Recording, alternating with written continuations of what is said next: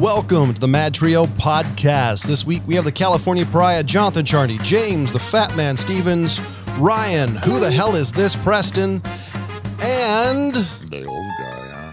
the old guy. Couldn't even use my own drop. He had to use. I, I hit the wrong button. We'll just have to uh, try this again next time. Um, so, welcome to another COVID edition, number 1,600 and something. And uh, so, I guess the question the is unknown.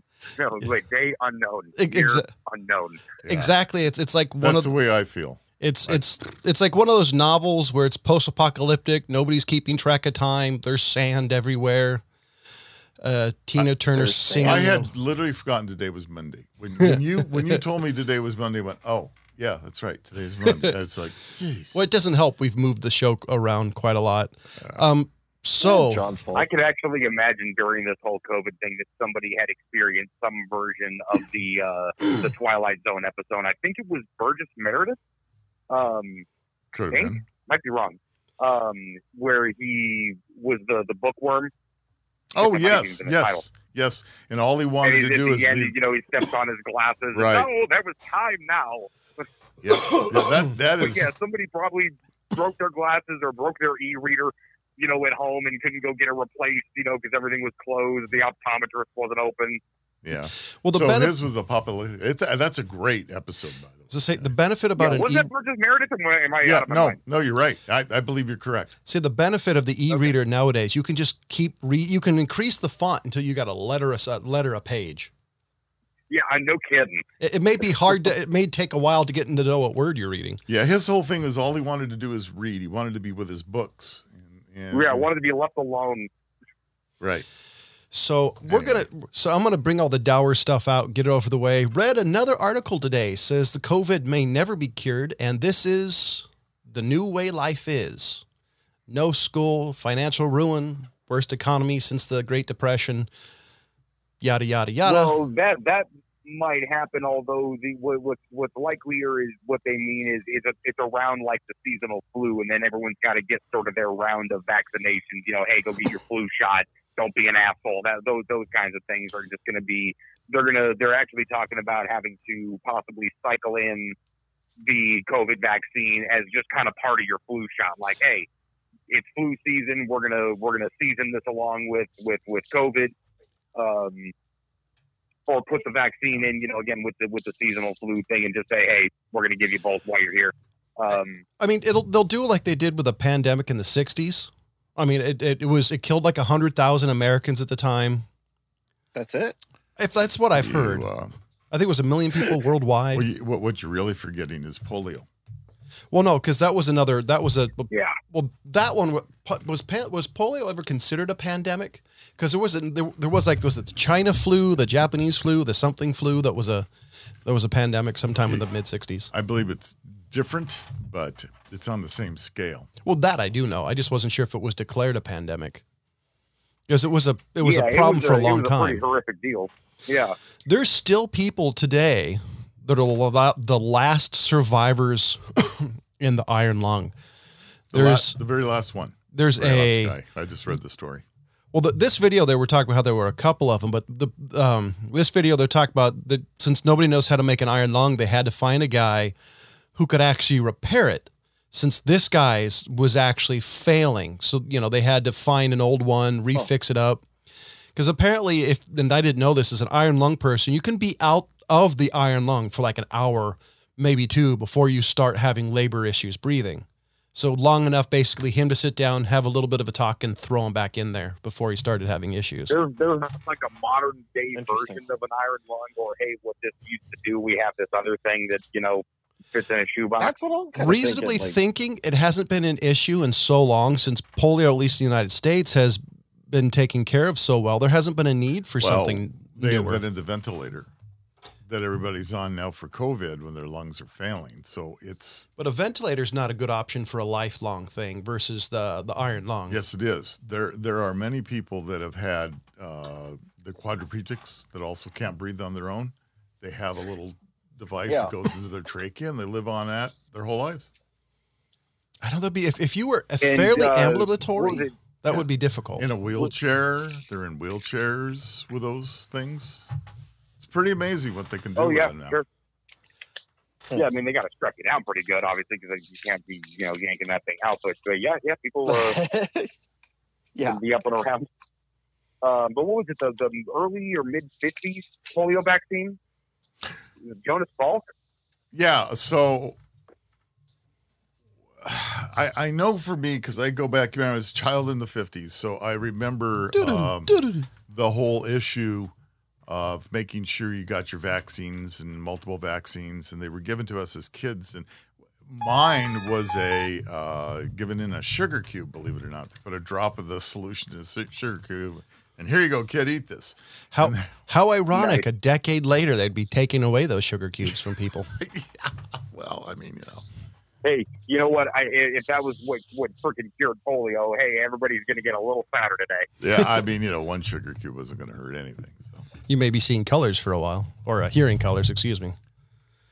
Um, Wilford Brimley died over the weekend. Yes, he did. A man who wasn't in a whole lot of stuff, but everybody knows of from uh, Cocoon. Him beating the shit out of a beatus. I. That's the thing. It did. He It, actually worked as a bodyguard for Frank Sinatra. really? That's one of the ways he en- ended up getting into the show business was the connection with Frank Sinatra. You think a guy like Frank Sinatra awesome. wouldn't need bodyguards, considering how connected he was with the mob? Oh, even he needed bodyguards. Why do I why do I picture the ten year old Wilford Brimley with that mustache though? That'd be funny. I mean, considering everybody sees a Persian cat and think of, hey, it's a Wilford Brimley. He always wore those glasses too, and I saw some pictures of him without them, and it took a second to realize who the heck it was. Well, It's like Weird Al Yankovic without his hair. It's just him. Or or uh, the what's um? Carrot top without his fro.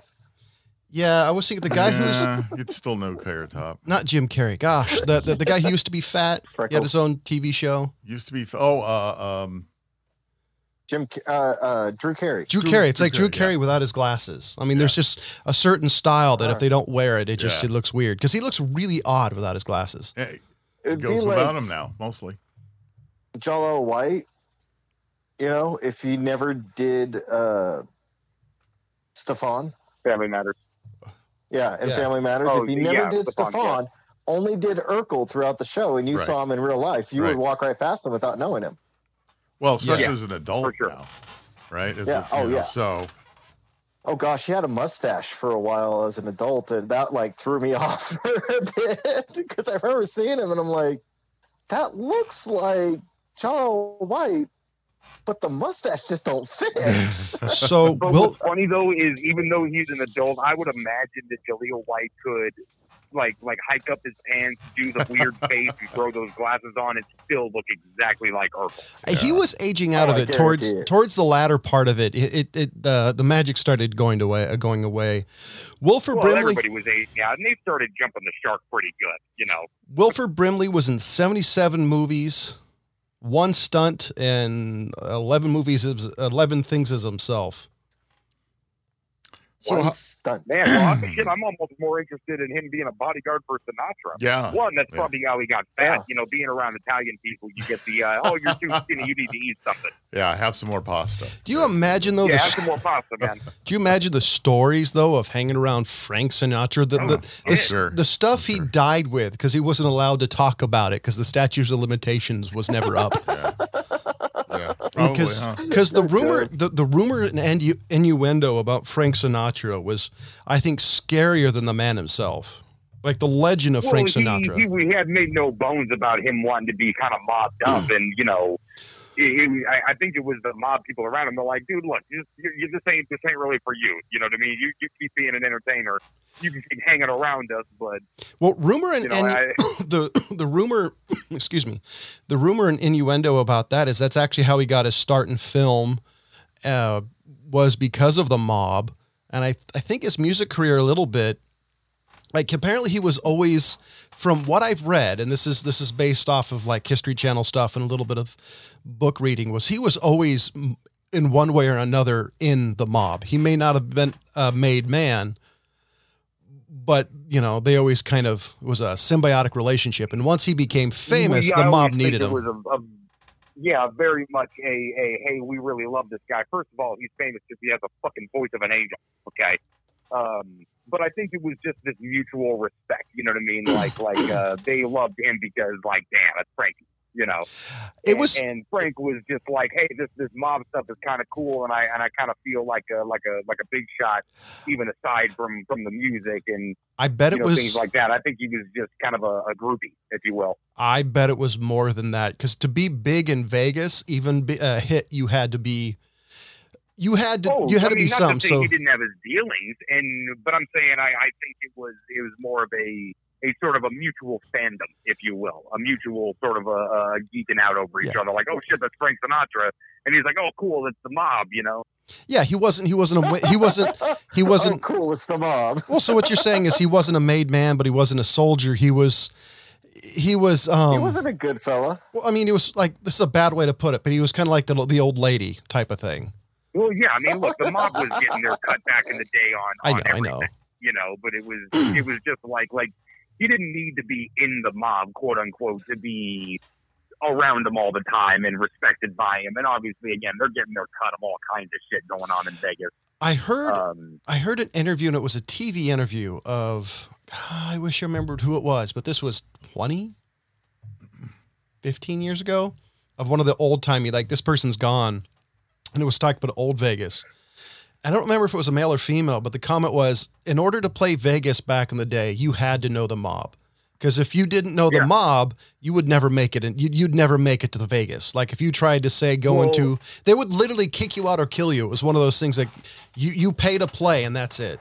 That's the stories yeah, I've heard. I've, I've known a, a couple of, of professional gamblers um, who, you know, made their rounds of casinos and, and, you know, not even just of Vegas, of, you know, Atlantic City and Canada and, you know, shit like that. But, um, you know, they said like, yeah, playing Vegas, you, you, you had to know the mob. And it wasn't like an intimidation thing. It was just like a them letting you know that they're around, you know, kind of thing. You did, you know, not some take you behind the back alley, but if you made any kind of money, whether that's an entertainer or a gambler, you knew who they were and they knew who you were. So- and it was sort of just understood. So Jay Leno has some stories about the mob, and I heard him. I've heard a couple of times in different interviews where he talks about in his experience um, with the mob. And his comment was, "Modern corporations are, are are meaner than the mob." His comment was, "At least if you lost a bunch, the mob would give you a bunch of free stuff because they know they, you know, you may get your hotel room comped, you may get dinner." He said, "You know, nowadays they just, you know, they kick you out and you're on your way." So yeah, for sure. yeah, they'll, they will stop you from making um, enough money. my my segue is how about SpaceX, man? They did it. The guys came Yeah, back. They did. Yeah. They made Hell it. They yeah, splashed did. down yesterday. They did it. Yep. In the book, y'all. Yep. In the book. Yep. Yep. and so here, here's to the Russian space agency losing most of their funding. that's right. Because right now, No Elon, shit. Elon's saying we're taking over, and uh, they did a great job. Oh. Got to watch the splashdown. It was very impressive. I think the Boeing Yeah. Starliner is also going to be uh, is going to go for a test soon too. It will. I, I I know they're trying. They I, I'm already looking forward to the Artemis. Yeah. Yeah, it should be should be pretty cool. I think things are excellent. yeah, the, the, what's, what's actually really interesting is what they're having to do with the, uh, you know, certain parts of the the, the space station ha- are being, you know, it, it was set up for like decommission, but I think they've extended it for like another ten years. right. But they want to start putting like like essentially like different modules. They want to on on a ostensibly build another space station attached to the original one and start deleting those out of date modules as time goes on Right. But what that new space station eventually is going to be is going to be pretty amazing. And then start you know doing the stuff like setting up stuff on the moon getting those those things ready for you know another whatever 20 years when we can start shooting at mars. Um and then they're going to start doing these tests on on nuclear um there's like three different types of these engines but uh, i think it's a nuclear heat reaction um as opposed to nuclear electric. But um as a propulsion uh, pro, propulsion in space. So like you basically go to space with rockets, and then you attach to this thing, and this thing will just ramp up your speed at a steady increase uh, until you get to you know Mars in like a quarter of the fucking time. It's badass. Yeah, they they have all kinds of things in the in the works now. Uh, plasma drives and, and other things that are going to be the Tesla invented of all things. And uh, yeah, there's some great stuff. But anyway, SpaceX did a did a stu- super job. The guys are back. I guess tomorrow they're having uh, a news conference talking about everything. But apparently everything was nominal, which means perfect. And uh, it was very impressive. Shades of watching the Apollos, the Gemini's Apollos come back, splashing into the ocean. But uh, it was pretty cool to watch the way they retrieve it instead of some kind of helicopter straining to lift the capsule. They just backed the ship up, Yeah, to, up to it, lifted it up with a crane, and put it on the deck and moved it right on in. It was perfect. Let's go, Bob. I'll tell you what, it's a, yeah, it's a weird thing though. Like, because I've seen all of those those uh, launches and whatnot from the Apollo missions and and even the shuttle stuff when I was just way too young or disinterested. Um, and I've seen all of those launches, all of them, you know, and and it's it's still amazing even when you're just watching that, and I know what happened. But man, is it a different experience when you're just like, you know, kind of like fingers crossed, feel like, hey man, you know, at any point something could go wrong, Right. and and then everything happens right, and you're just like, oh man, you get that that relief feeling. Yep. You know, which I never had watching the Apollo stuff. Cause I can I can only imagine what it was like in the early days. Oh yeah, Oh You know, 69 people going to the moon, and you're just like, oh shit, are they actually going to go? Are they actually going to get there? The, the the craziest thing about all that is they were doing it on the computing the, the computing power of a pocket watch. I mean, they they had like my Yeah, Are my Apple. Your Apple Watch had more power Yeah. than their computer did. That, that's you Well, know. and that's pretty what it it's was. It's does. not like they did it with less computation. They're just sitting there with a pencil and paper doing Yeah. the math. Hey, the power of the slide rule. Yeah. Well, oh, Yeah. No shit. And the protractor. well, that's why it was so amazing that Apollo 13 made it back because these guys did everything with hand calculations, drawing on the on the Right. window, making all these guesses, and, and you know, of course, you know that's the right stuff kind of guys that you know they yeah, and, and what it came down to for the for the last part is they had to actually transfer from their their launch module um, into the rover because they had to use the rover basically as a life raft. Yeah, it was a anybody, LEM. You know, saw the movie or ever read up on it, it was and called they the had Lem. to transfer And it's all of lander, those, not a rover. those telemetry numbers to the rover, and they had to like 15 Lander. minutes to do it. You know what I mean? So this crazy amount of like math and data entry that you're doing by hand Right, with this like, hey, life or death time clock. Right. I mean, it had to have been fucking insane. Oh, it was. It was absolutely unbelievable. Can you imagine let what those you, I mean, guys I don't could do with the if were- technology now? Oh, I know, I know. It's. uh, I mean, the, the, the, those those men were just incredible, uh, and and that's why they Um, chose I don't them. Yeah, I don't know how much you were you were paying attention to it as a as a live broadcast uh, for the Apollo 13. Like, was, was that something I imagine the kind of world was paying attention to? Oh, right? right? it, it was unbelievable. I mean, we were all just glued in front of our television I, I, sets. I, I, I can't believe you asked No, that I- if the old guy was paying attention. He was like a founding member Well, of the and- well, Doctor Who fan club in the United States. Of course, he I'm was paying attention. A, I'm asking for a part two question because I'm asking them for the Wayback Machine here. Like, like Yeah. how much of those details of like what they had to do were were the general public aware of, or was it just like a, not not hey, much. something went wrong and then they're back? Right. No, not much. We weren't. We weren't. We did not know the details. We did not know what exactly what they had to do. They talked about it a little bit, and you know, and the fa- fact that they had to go live in the lem for a while, and and and what they had to do to get things going, and literally putting uh, a scrubber, CO two scrubber together with duct tape. Yeah. Square peg in the round Uh, hole. I mean, yeah. Watch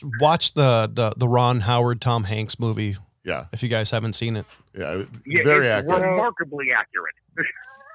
yeah. I can imagine that not much was televised because we were in the space race with the Russians. And I guarantee that there was a lot of national security issues that they weren't going to be Sure. broadcasting.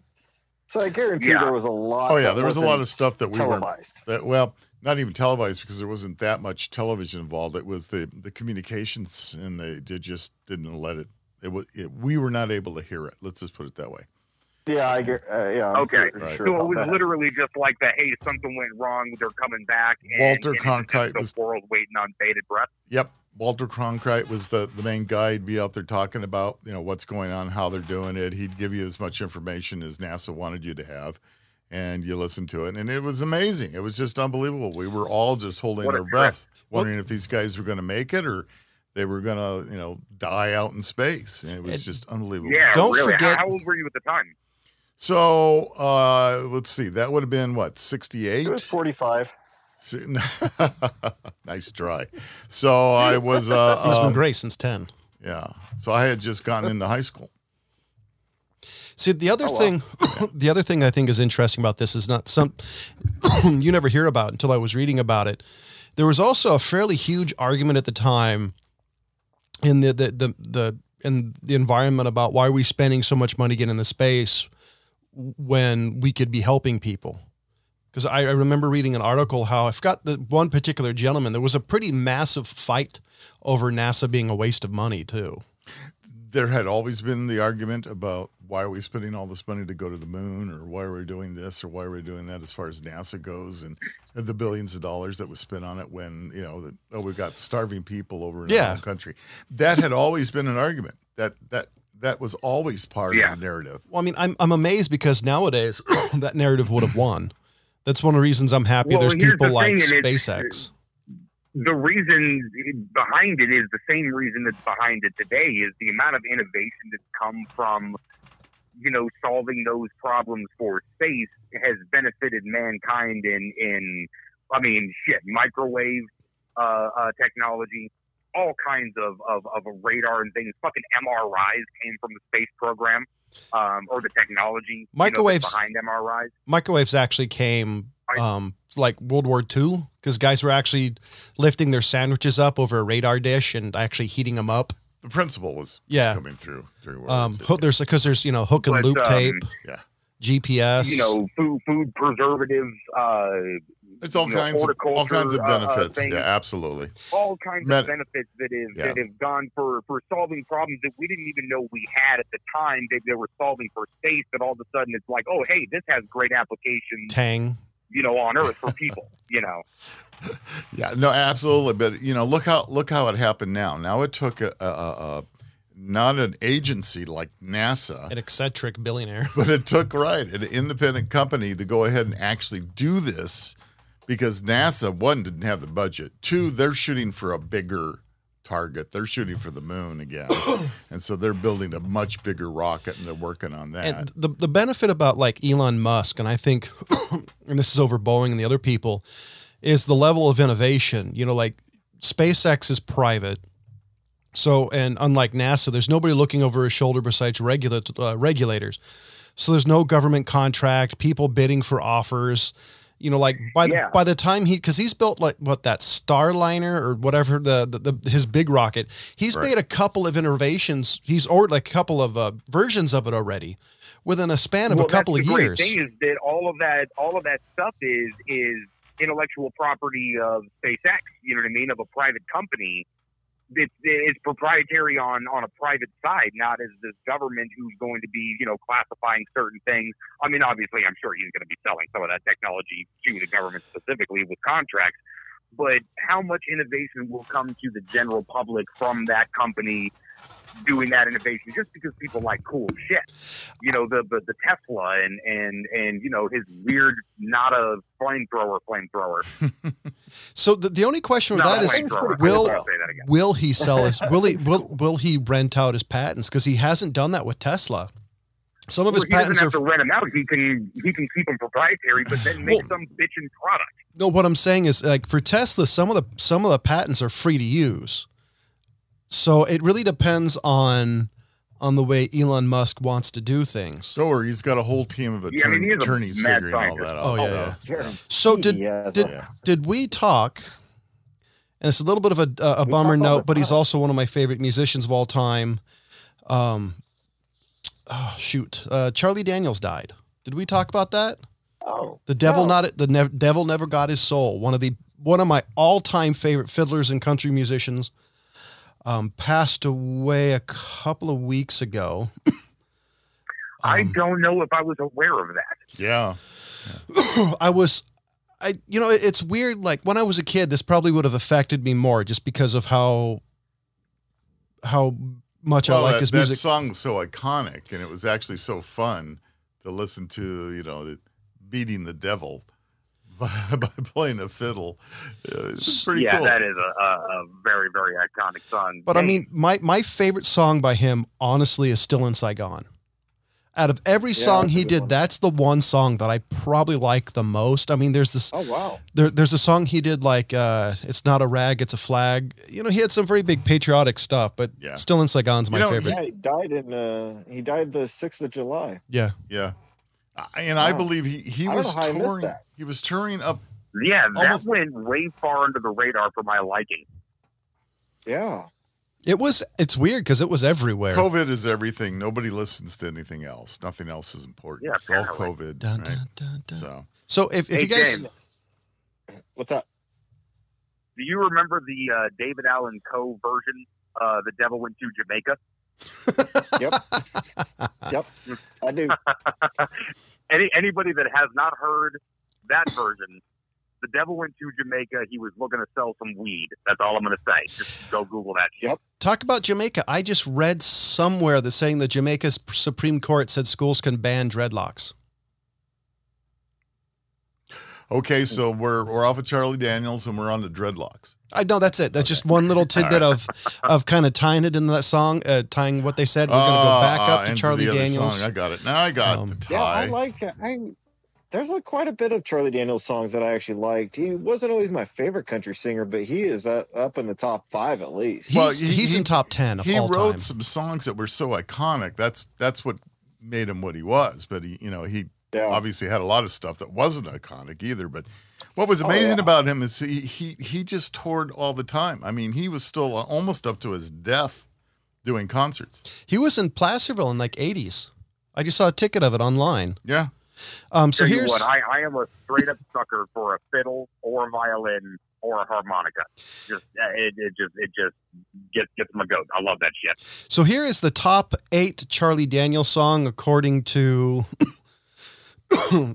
widespreadcountry.com or wide open country. Your mileage may vary if you agree. Number one, The Devil Went Down to Georgia. Two hair. Uh, number two, Long Haired Country Boy. Good song. Number three, Still in Saigon. Number four, The South gonna South's Gonna Do It Again. Hmm. Number five is Texas. Number six is another great one, The Legends of the Wooley Swamp. Uneasy Rider and Damn Good Cowboy. So I I think you answered the oh, whole I reason forgot why. Uneasy Rider with him. Yeah. So Yep. let let's face it, we everything south in Dixie and anything that has to do with Confederate whatever is a no-no now and I think maybe you just hit on a, a, a part of the reasons why you didn't hear that much about his passing. It was everywhere for a while, though. I mean, it, it wasn't. Yeah, but his Yeah, I mean, You know, but with the no, Rob's got a point because you've been having all these riots and uh, marches and protests, and all of it has to do with you know a lot of racism. So him being from the South, a lot of his songs are promoting the South. I mean, uh, one of his song is "The South's Gonna Do It Again." Um, I can see that being something that they're like, okay, well, we lost an iconic musician, but he had some racist stuff going on. yeah, So we're and- gonna- and we're just we're not not going to cover it that, that. much, right? I, I think Yeah. that maybe is what Yeah. happened, and why? That's me- a sad thing. yeah, I would say part of it. I don't know. Kenny, Kenny Rogers' death was also pretty fast. I, I think part of it is what you guys are saying. The other part is I think it's COVID and the election is at, at least in mainstream eyes. I think it's it's so all encompassing. I just don't think little things like that matter. Because I remember Kenny Rogers talking about it, hearing about it a little bit, but I don't remember seeing it on TV anywhere. Because he died on yeah, March yeah, that's twentieth. weird. I mean, maybe I was just off uh, off the phone that day or something. Didn't notice, but yeah, it's weird. I figured I would have. Uh, I mean, shit, I found out Wilford Yeah. Brimley died for Christ's sake. Um, yeah, Bill Withers is the one I remember being everywhere. you know, Give me some Bill Oh.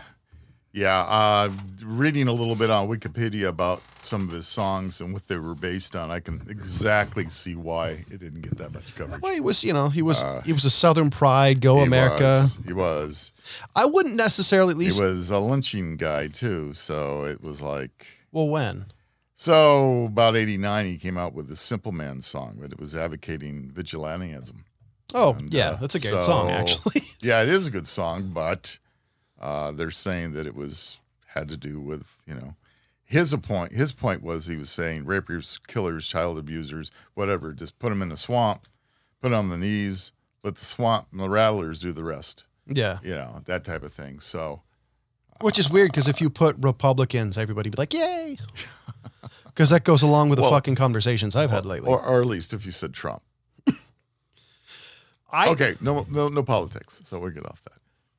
I, I was going to say I had a comment, but I was trying to s- stick to the rules of the show. I'm Um, told here's the rules. I try not to get into.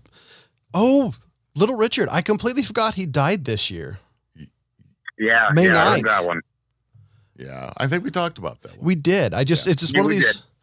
Little Richard, I think, will probably go down in history of music as the most. Um, I don't think he was celebrated for what he brought to The table. hell no, he wasn't. He he was really the start. He he. This guy started rock and roll. and and, and this is the style of it too. Like his, he was so, he was, uh, uh, he was uh, Freddie Mercury before Freddie Mercury.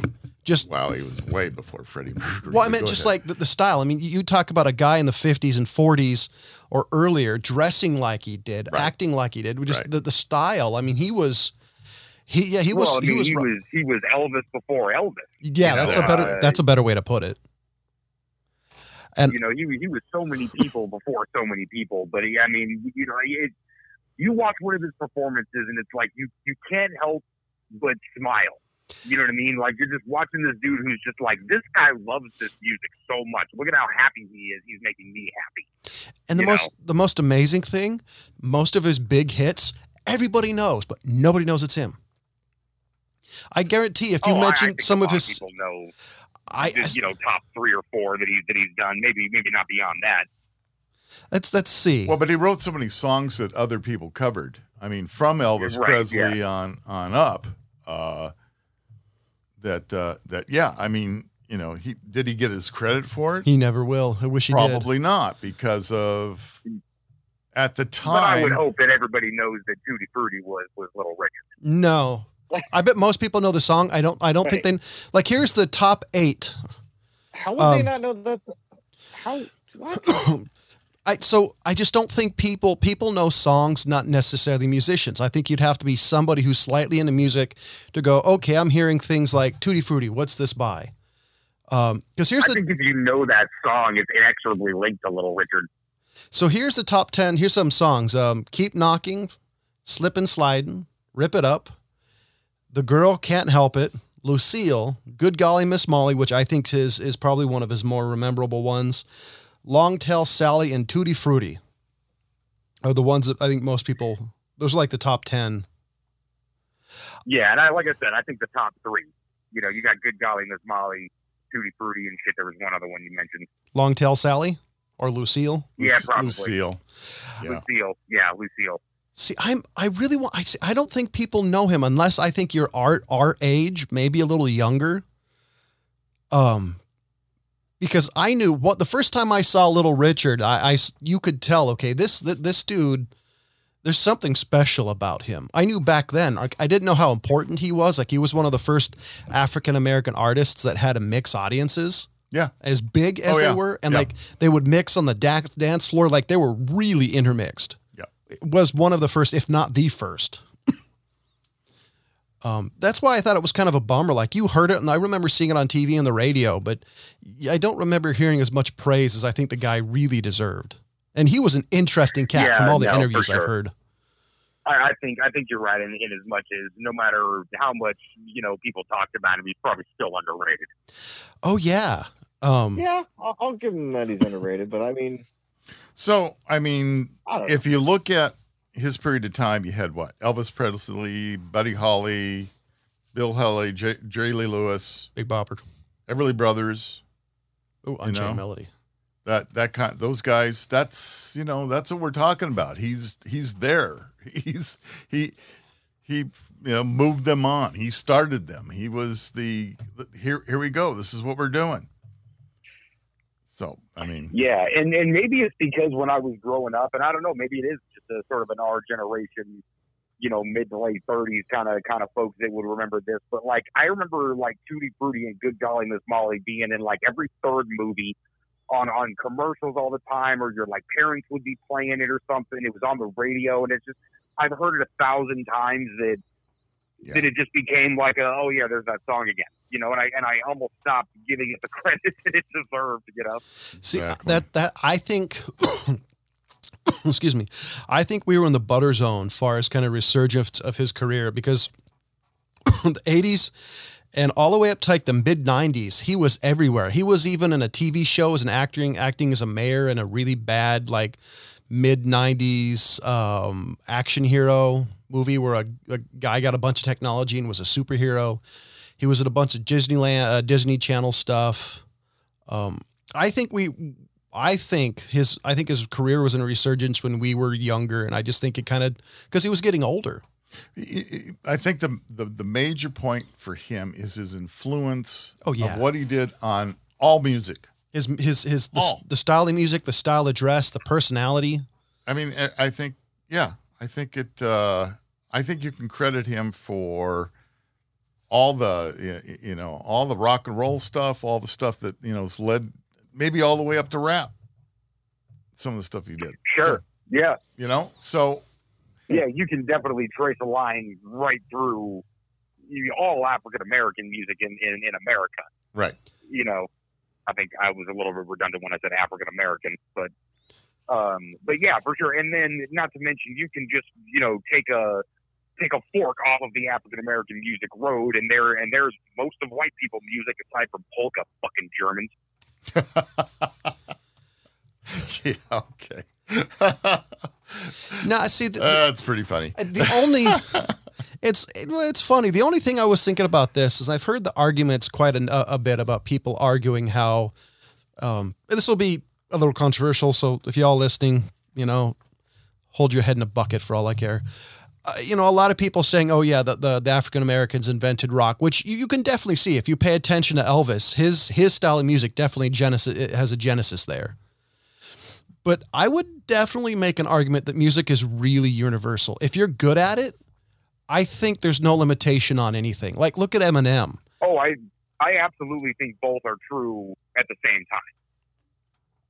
You know, it is absolutely universal. Like like anybody that says this particular music is for this particular type of people, I think if you feel that music, you know, the way that that, that it's meant to be, sort of sort of felt, you know, whether that's uh, uh, classical or jazz or blues or whatever. Then, then that's your kind of music, you know. Like I, I, love, love, love the death the fucking like oldies fucking seventies soul music. I love that shit. I, I would give me Wilson Pickett any damn day. You know what I mean? I, I would say that the only thing I'd say is if you're a musician, say Eminem, or, or if you're gonna, you, you gotta be able to. Some of it, at least from a guy who's a semi music nut, is you have to be able to honor it in some way if you are a musician Yeah, doing it. credit where credit's due. Yeah. Right.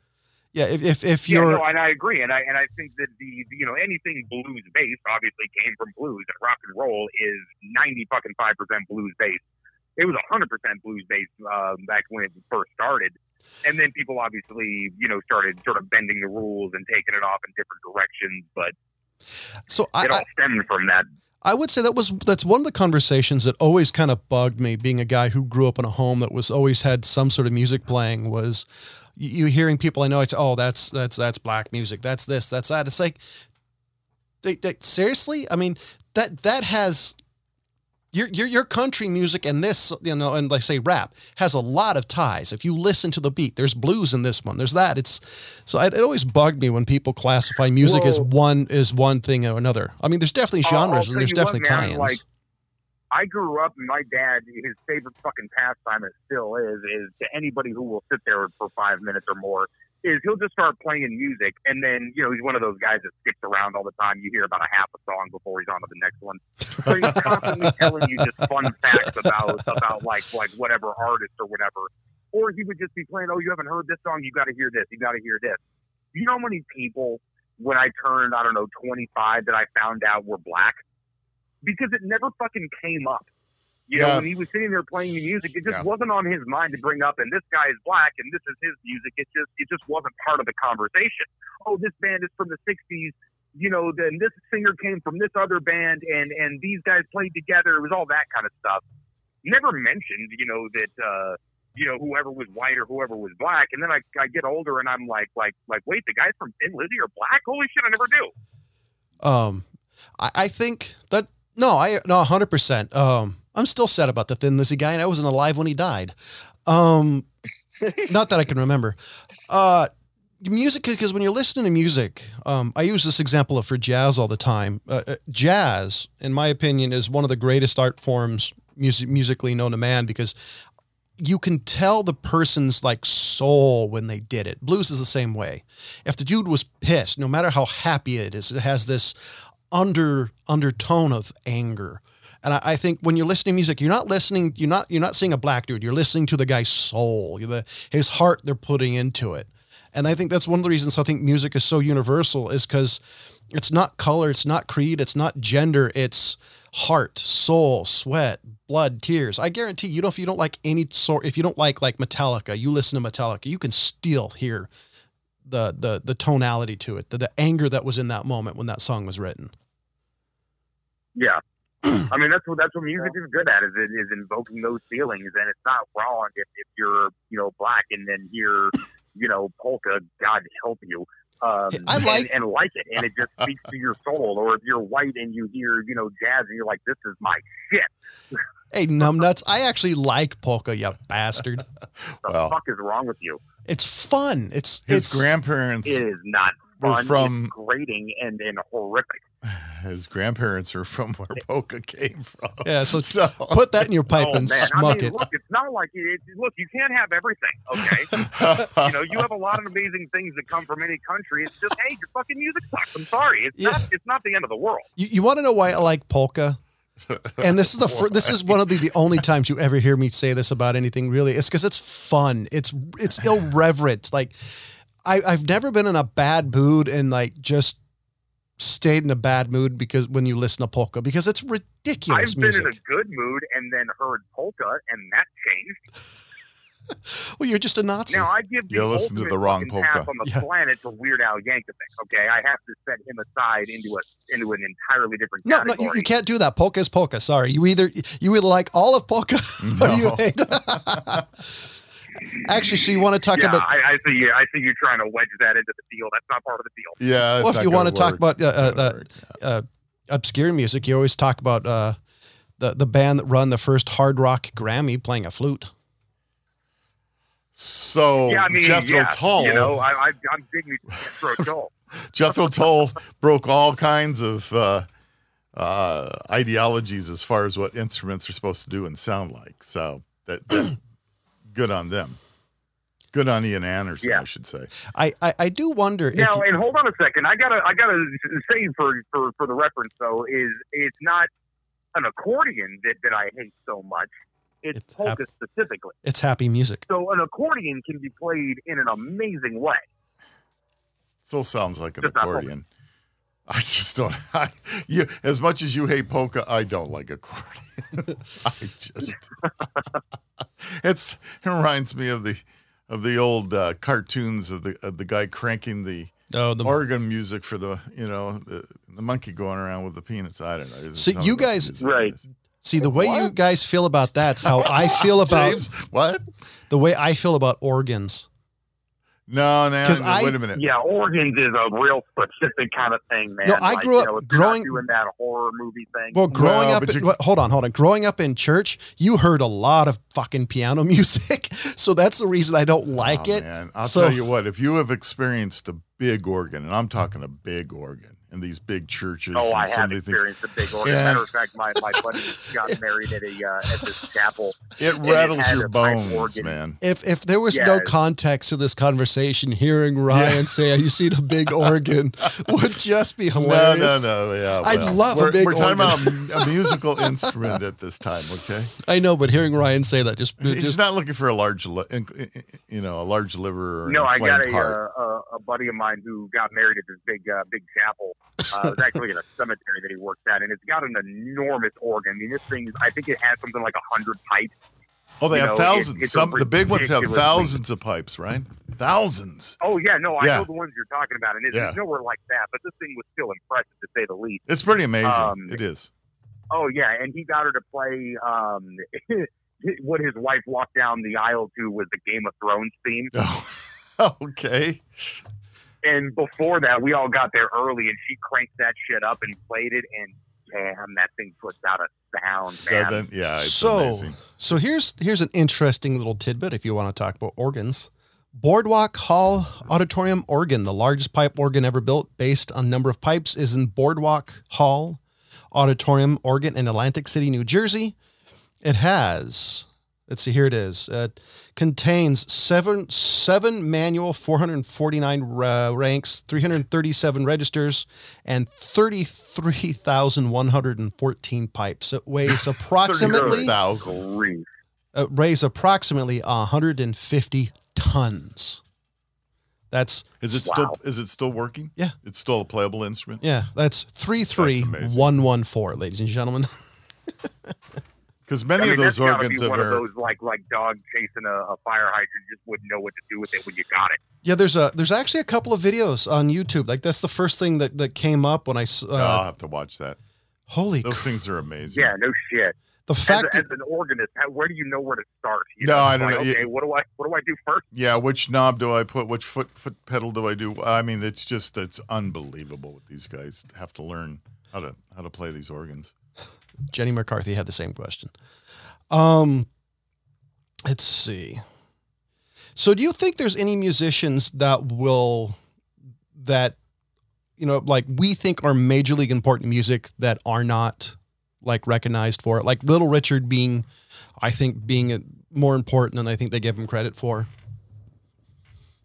do you think there's anybody I mean, in the back of you your know, mind? when you talk about the early guys of, of anything, that's that's kind of where it, it sort of lives and dies for me. I mean, it's not Kurt Cobain. me. I don't know. I don't. I don't think. You- Duff you- you think is so? I think in- Kurt- in- Kurt in a Cobain- I think Kurt Cobain would be one that's not really. I mean, you know, unfortunately, a career cut very very short. But you know, he started Yeah, the real.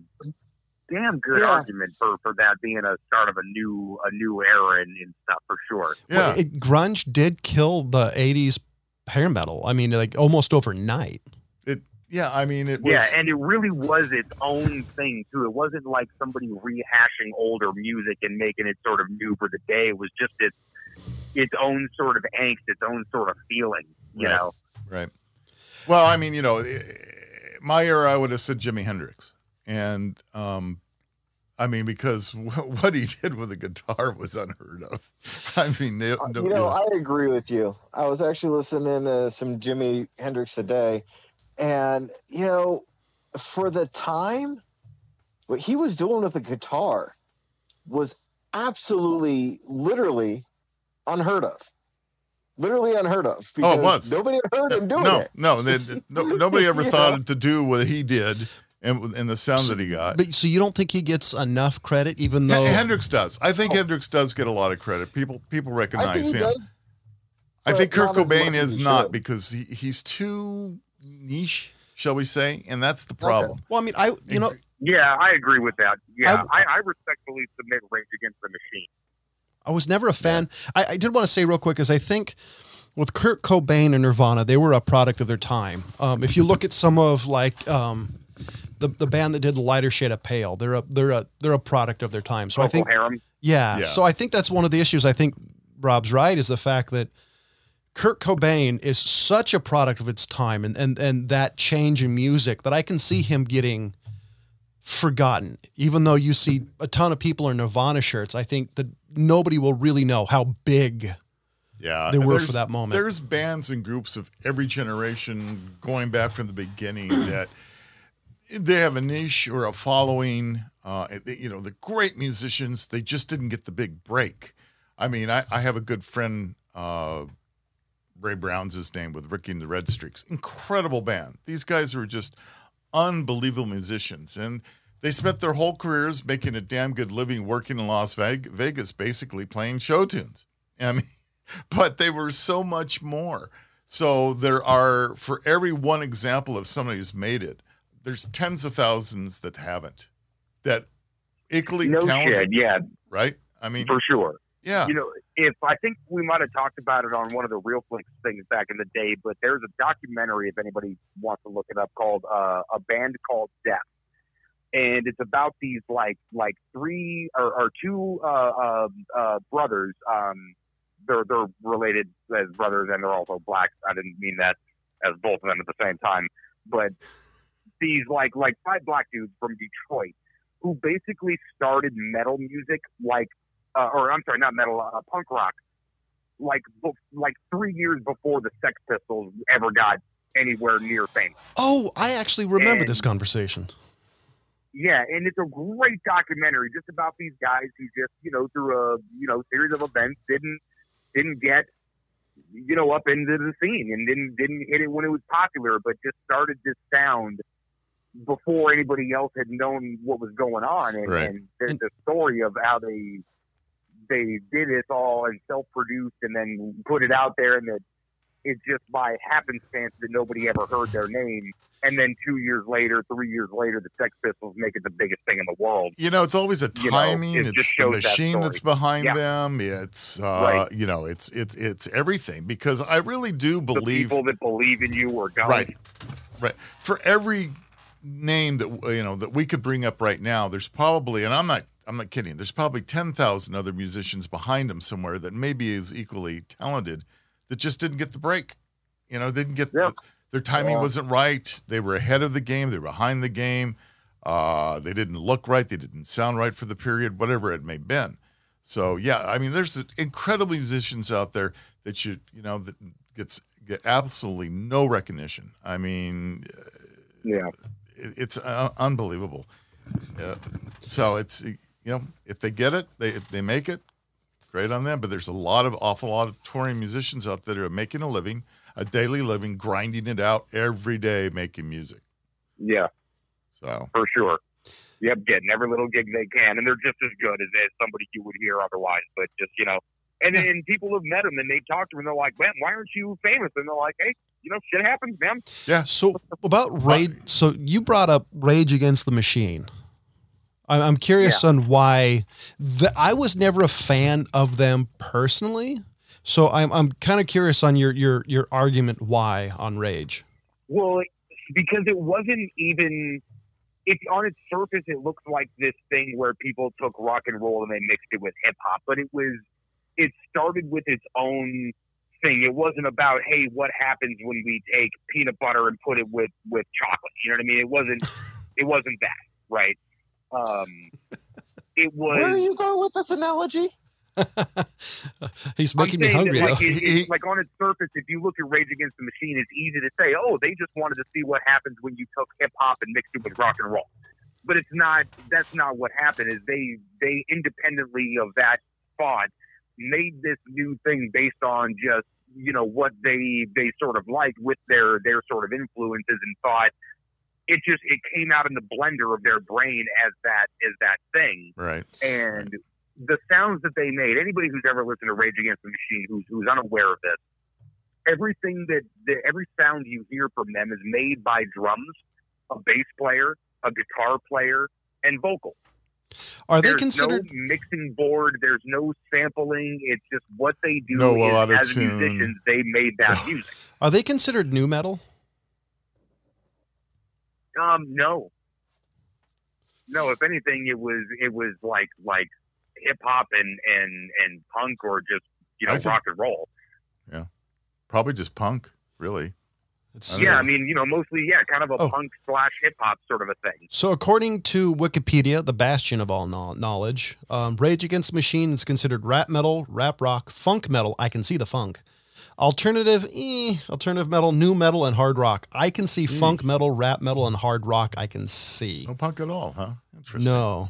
Yeah, but it's it's one of those things where you can't really place it into a category. You know, you hear a song, you're like, oh, okay, there's there's this music that he's sort of rapping over, but it's not it's straight up hip hop and it's not straight up rock, and you can't really claim it for for either one. It's its own thing, you know. Right. and Tom Morello, the guitar player, did some fucking amazing things. Like how many people have been tricked thinking there there was some guy with a with a turntable doing scratching, and he's just making these nutty sounds with a guitar Well, and an on and off switch. You know, Yeah. Oh, if- or what about all the beatboxers? I mean, the things Right, these yeah. guys can do, the sounds they can make are just unbelievable. So if you if, if you guys ever want to hear a, a modern band that has amazing guitarists, modern being I think they're from like 1999. I this I just recently 99. Well, That's I- an old freaking band. well I just recently heard of them in the last five years is Dragon Force. Dragon Force. Um, have you heard of them, Ryan? I've heard of them. I can't swear I was ever heard, hearing anything. Uh, of 'em. y- you got to listen to their guitar solos.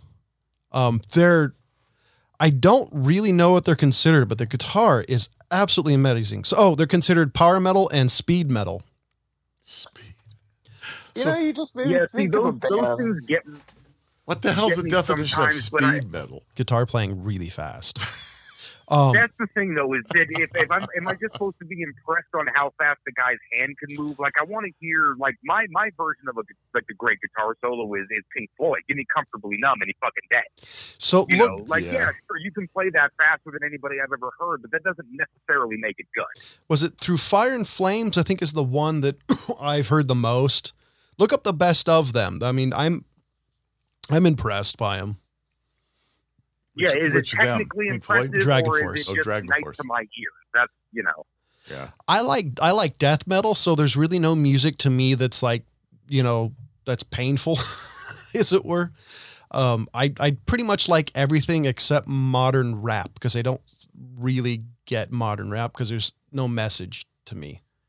Yeah, with mumble rap and and, and Yeah. it just repeats the same line over and over Like, again. if I you- can't, I can't stand. If if you take like uh, NWA style gangster rap, there's a message. Whether you agree with the message or not, there's a message that the music's Yeah, relaying was that I song. It understand. actually had a hook. It had a couple of verses. Yeah, You know, it wasn't just like a like like. Look, I get that there's a difference between music and then like club hits. Well, that's okay, it. hey, And I can make a distinction I- between you're going to dance to this music Right. or I'm going to play this in my car. I think you, I think you got it. The club club music, the dance, you know, Yeah. craze, the whole thing. But then thing. people started listening to that sort of like dumbass club music where it's just a line being repeated over and yeah, over again, it's just a beat. and, and and they're listening to that in their car, and it's just like like man, this is your this is your music diet, huh? yeah, That's with all the music's out there, this is your choice to listen to in your car. If they'd I've, said- I've said that many right. a time. You know, it's not like it's all that's out there. I'd rather listen to bad EDM than bad rap.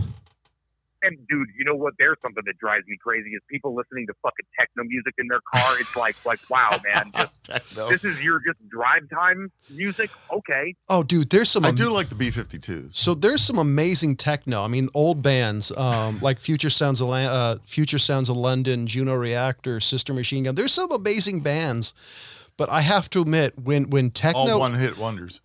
actually no, um, Mhm. not really.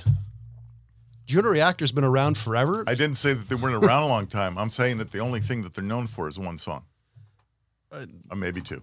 Just to be honest. I mean, that's they're the way not. it is. I would say they're they're not mainstream Billboard. well, there you go. Um, Okay, doesn't matter. uh, but the problem I think Just with, an old with guy's opinion. What's it worth? Well, I mean, nowadays music chart is so different between what like the major hits versus you know what what's popular in the underground, um, or even in Europe, like a pop Tigma Berserk. But when EDM is bad, it's awful.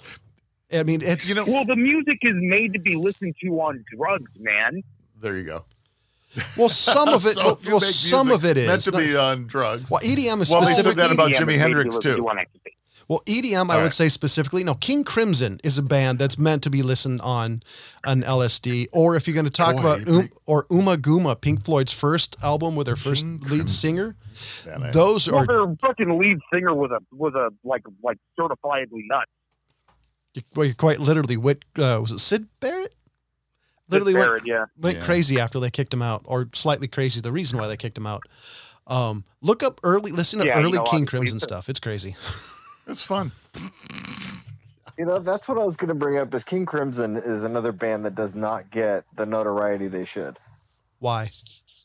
They did do some don't stuff. think anybody really knows them. They, they did some That's cutting edge think it is. stuff. They didn't get played. Yeah, it's true. They did some in the day. Now they the, in the day, and what that would have that been would have been late '60s, early '70s, right?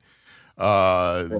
They were known for a very short period of time, and and so again, though, it was a a group that, in some respects, revolved around the drug scene. Uh, you know, around Yeah. LS, LSD and uh, psilocybin Well, so and did mushrooms, and you know that was the whole thing. Pink Floyd. Well, yeah. I mean, Specifically, if you, I would say with Pink Floyd, specifically Ummagumma. If you've ever listened to it with headphones, Yeah, it- you got to listen to it with headphones to understand why they mixed it the way they did. Because it's, mean- it's it's trippy as hell. Yeah, same thing. Well, all of their albums, they did concept stuff, you know. But uh, there, there's a certain part, even in the '60s, you know, uh, uh, King Crimson was a, a little more kind of mainstream. But there was bands like Yes, you know, that was like, okay, I think I'm just supposed to be impressed by this, as opposed to really jam out on the song for 14 minutes. You know what I mean?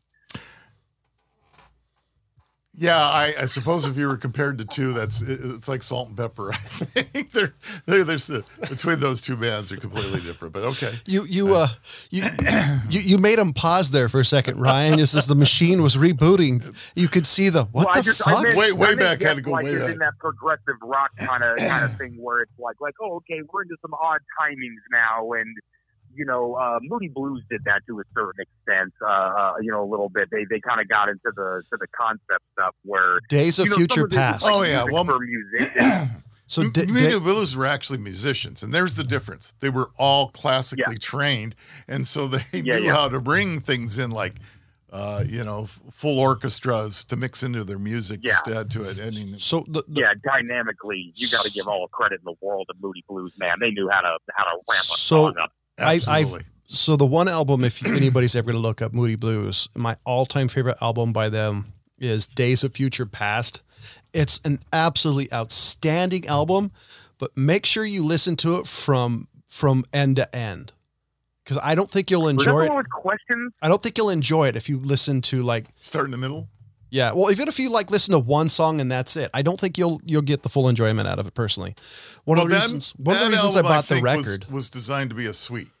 yeah. Right. Okay. So that that's different. When you when you write an album that's okay, this album is meant to be listened to from the start of the vinyl to, the the, finish. end of the vinyl, and it- it's it's a whole suite. It's all put together. It's formed. So you're right. That's And and it's it's, a- hard to pick in the middle of something like that and understand Yeah. what's going on. Dark music. Side of the Moon. Dark Side of the Moon. To agree, absolutely.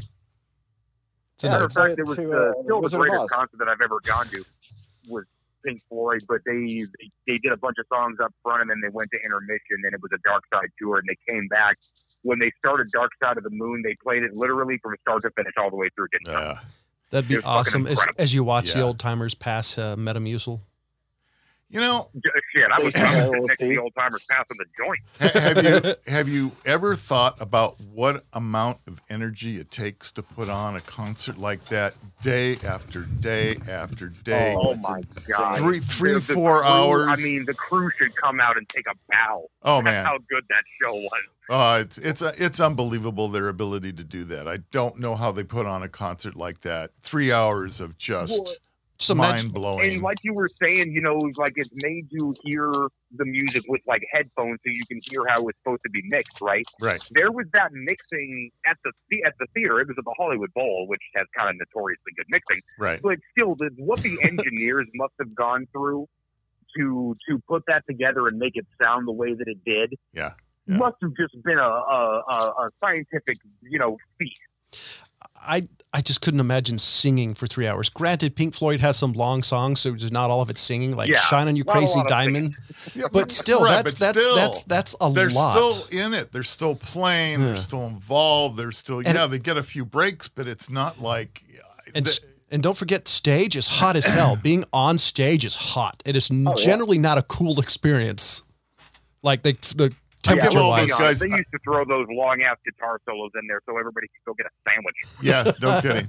Well, that's the problem with the Stones. I mean, that, that was with, you know, they, they, you know, I got to give them credit. What, 72, 73 years old, Mick Jagger's, you know, major heart surgery and all that. And he's still singing and jumping up and down. And two hours later, you know, That's that's that's do you the that's the that? one thing I think he's awesome. He's a, he's he hasn't broken a bone on stage. Because every time I even like the Bridges to Babylon tour back in the day, I remember watching thinking you're gonna break a hip, and here No, he's I like 30 years later. I don't know how he does it. I really don't. Of course, we all don't know about Keith Richards. That's a whole different He's been dead for 40 Uh, years. no, he's just been preserved. no, n- nobody's told him he's dead yet. He's a zombie. You know, I watched I watched a documentary about him not not too long ago, and if you looked at him when he was 30 years old and you look at him now, now. He doesn't look any different. I mean, I, I, I know the guy that embalmed him back in 1988.